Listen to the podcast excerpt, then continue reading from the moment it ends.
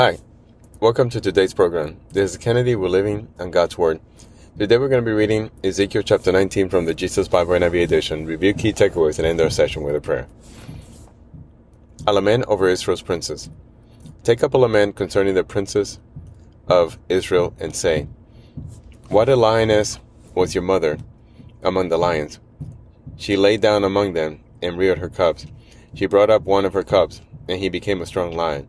He learned to tear the prey, and he became a man eater. The nations heard about him, and he was trapped in their pit. They led him with hooks to the land of Egypt. When she saw her hope unfulfilled, her expectation gone, she took another of her cubs and made him a strong lion. He prowled among the lions, for he was a strong lion. He learned to tear the prey, and he became a man eater.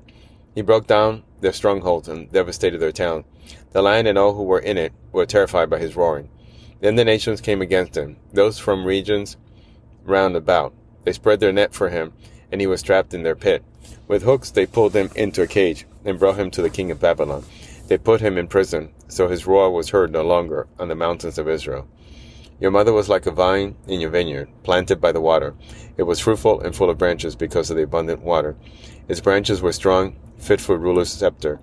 It towered high above the thick foliage, conspicuous for its height and for its many branches. But it was uprooted in fury and thrown to the ground. The east wind made it shrivel, and was stripped of its fruit. Its strong branches withered, and fire consumed them. Now it is planted in the desert, in a dry and thirsty land. Fire spread from one of its main branches and consumed its fruit.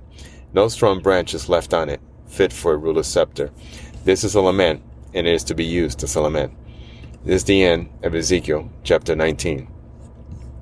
So here we see God again speaking through Ezekiel, telling the people of what's to come and to be wary of their sins because they will be punished. And telling also what is to become of Jerusalem.